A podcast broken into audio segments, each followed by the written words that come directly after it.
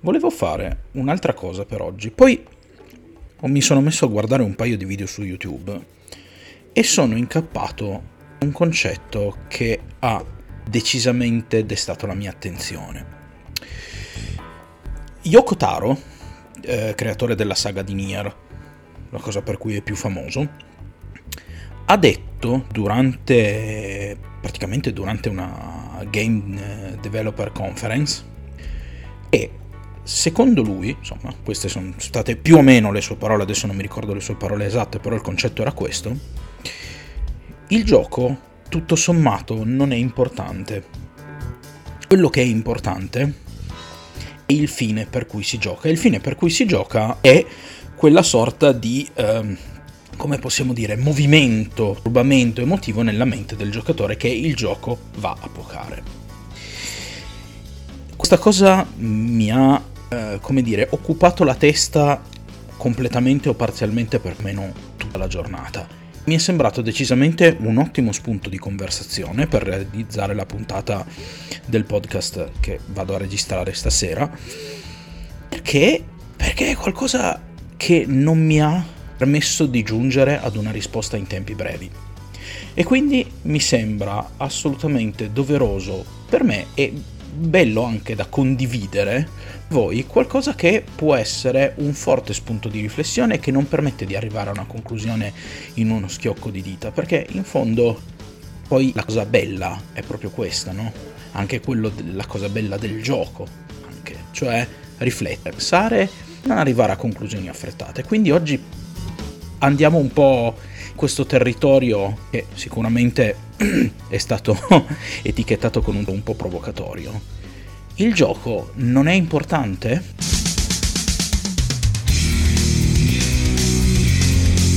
La spirale ludica.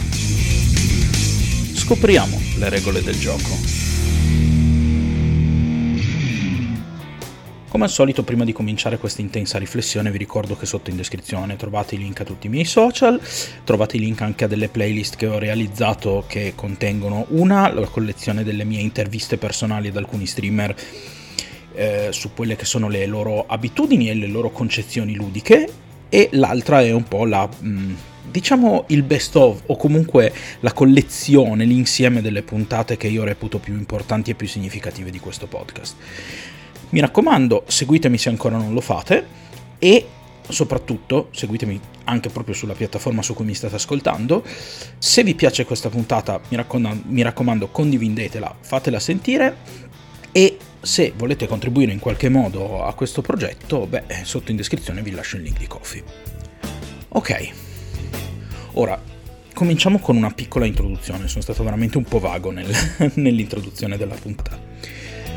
Kotaro ha detto che il gioco non è nient'altro che un mezzo fine e che eh, come ogni mezzo in fondo è quantomeno meno importante. Non vorrei arrivare a estremi machiavelliani come il fine giustifica i mezzi, però insomma l'idea era un po' quella, cioè di base poi il gioco conta poco.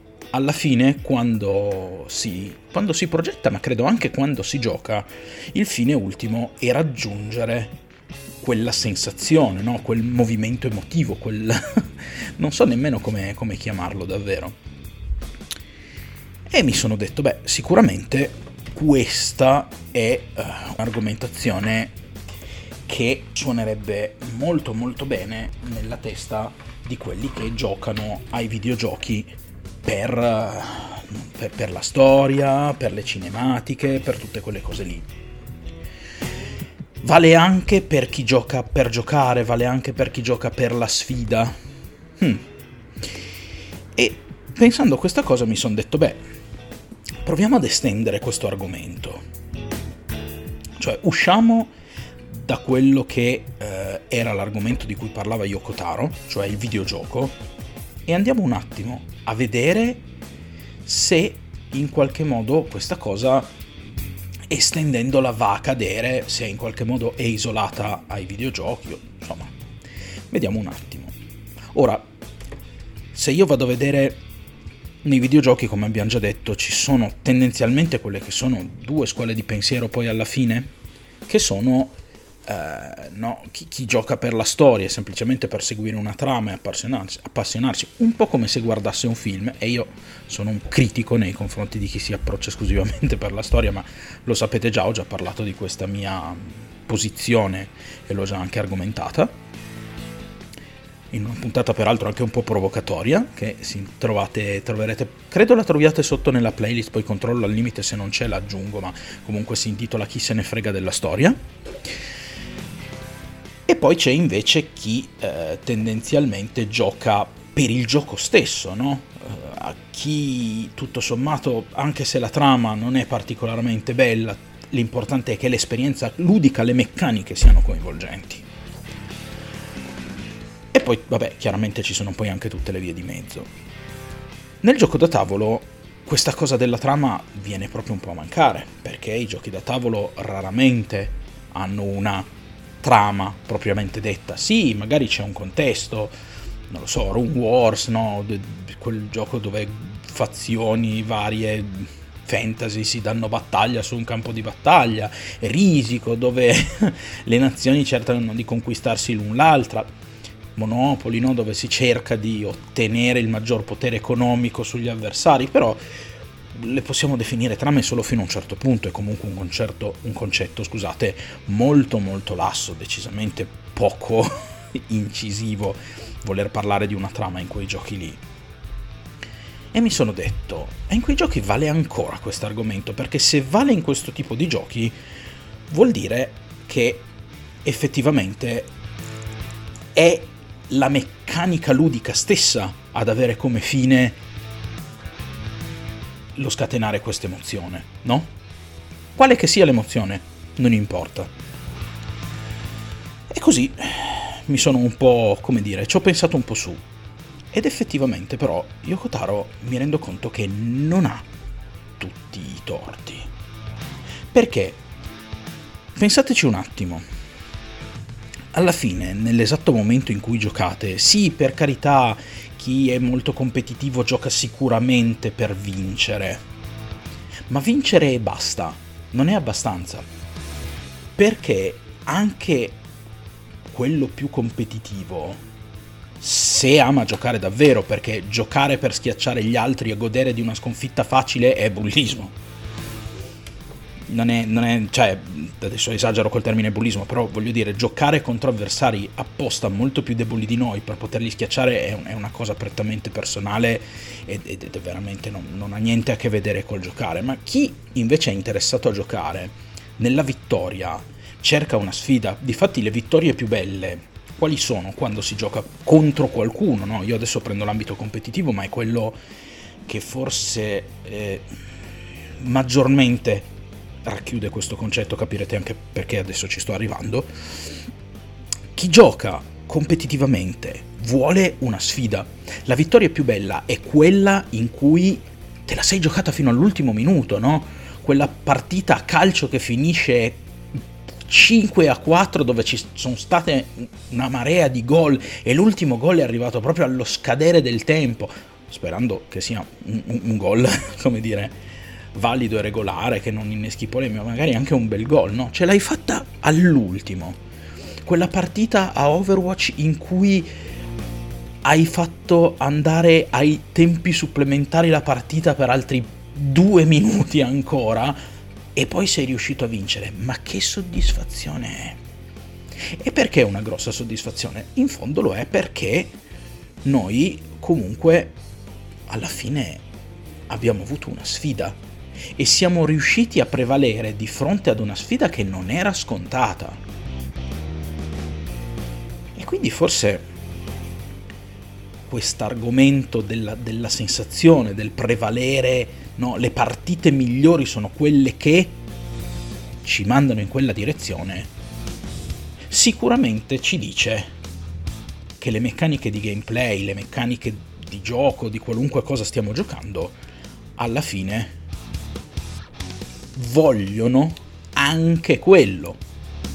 Dico anche perché, come voi sapete, io in questo podcast sono un convinto fautore dell'attività ludica come attività di apprendimento e, cioè, fautore, sono un convinto sostenitore di questa teoria che oramai non è più neanche tanto una teoria. Si sa che giocare nasce per, per esigenze di apprendimento, non è mica una novità. Per cui però possiamo davvero di fianco all'attività dell'apprendimento possiamo effettivamente metterci interno la soddisfazione del superare una sfida. E superare una sfida, tra l'altro, è qualcosa di, eh, che incarna l'attività ludica grandemente, no? Perché una sfida è qualcosa dall'esito non scontato. Ricordiamoci Roger Kaiwa, una delle sue regole è che un gioco non deve avere un esito predefinito. Eh, niente come una sfida può darci un esito non predefinito. Quindi abbiamo appurato che decisamente un, una grossa componente umana del gioco sta nella sensazione del giocare.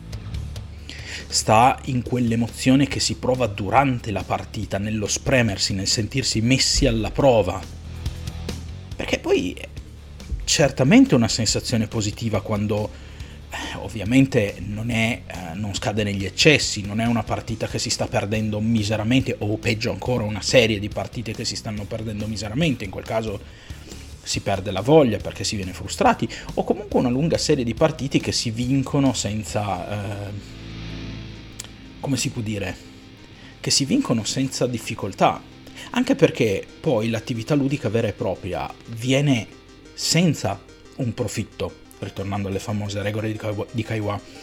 Quindi, certo, è chiaro che se io davanti a me ho un traguardo qualsivoglia traguardo, che può essere da una skin speciale nel videogioco che sto giocando a un premio in denaro, non ha importanza, lì la vittoria assume un significato completamente diverso. L'attività ludica non è ludica fine a se stessa, l'attività ludica diventa proiettata verso un ritorno personale e allora a quel punto forse le meccaniche di apprendimento vengono meno, l'emozione non è più la stessa, la sconfitta diventa decisamente più un pericolo rispetto a quella che invece è il giocare senza fini ulteriori, no? sedersi a tavolo, ad un tavolo con gli amici, mettere un gioco sul tavolo e giocarci tanto per giocarci.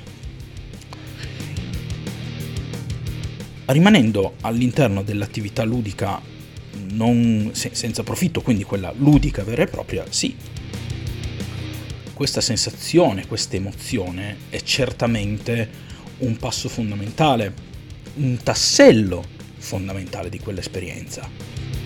A sufficienza però da annientare il gioco? Questo non lo so. Questo non lo so, perché il gioco è comunque il mezzo e senza il mezzo il fine non si raggiunge. Ora, in che modo si potrebbe, tra virgolette, intendere che il gioco non importa? Qui mi sono fatto questa domanda e devo dire che è forse qui che secondo me arriva poi il nodo della questione. Ora, uno degli argomenti per cui peraltro è stata usata in quel video che ho visto questa, questa tesi di Yoko Taro era eh, il solito discorso sull'importanza della difficoltà in un gioco. Ed effettivamente all'interno di quel tipo di argomentazione ci stava benissimo, nel senso che eh, alla fine la difficoltà non è nient'altro che un mezzo attraverso il quale si suscitano una serie di emozioni. Se noi prendiamo per esempio un Dark Souls, la difficoltà non è fine a se stessa. noi eh, quello che è il nostro personaggio in gioco è un povero sfigato in un mondo morente, irto di difficoltà. In Elden Ring è un povero sfigato in un mondo morente, irto di semidei. E quindi è importante la difficoltà, no? Proprio perché è il mezzo per arrivare a quella sensazione oppressiva di essere un povero stronzo che combatte contro dei dei e semidei. Se fossero facili, questa è un'argomentazione tra l'altro che ho già anche usato parlando di Elden Ring e della difficoltà, se noi non fossimo di fronte a delle sfide complesse che ci elargiscono poderose mazzate sui denti, sentiremmo molto meno il fatto di essere un povero mortale che sta facendo a botte con un dio. E insomma, questa cosa è importante. Però ecco, alla fine forse quello che mi risponde maggiormente alla domanda e che mi dice no, il gioco importa e come invece, è invece il suo lato di apprendimento, di insegnamento. Il gioco conta e come. Perché mm, si crea un gioco per regalare quell'emozione, ma si gioca non solo per quell'emozione.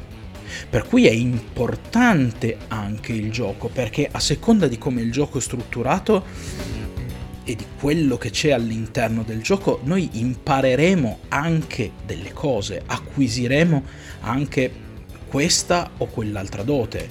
Quindi, alla fine, io credo che in questo discorso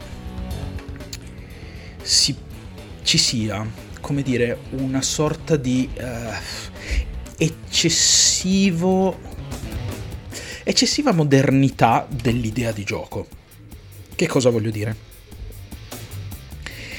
Uh, negli ultimi anni, tanti anni, il medium videoludico è andato verso un'espressione uh, di sé, viva, cioè la storia nel gioco ha assunto un'importanza sempre più grande, con l'inserimento di sempre più cinematiche, sempre più linee di dialogo mentre si gioca, eh, sempre più interruzioni o questa o capite cose da trovare per mettere insieme pezzi della lore del gioco.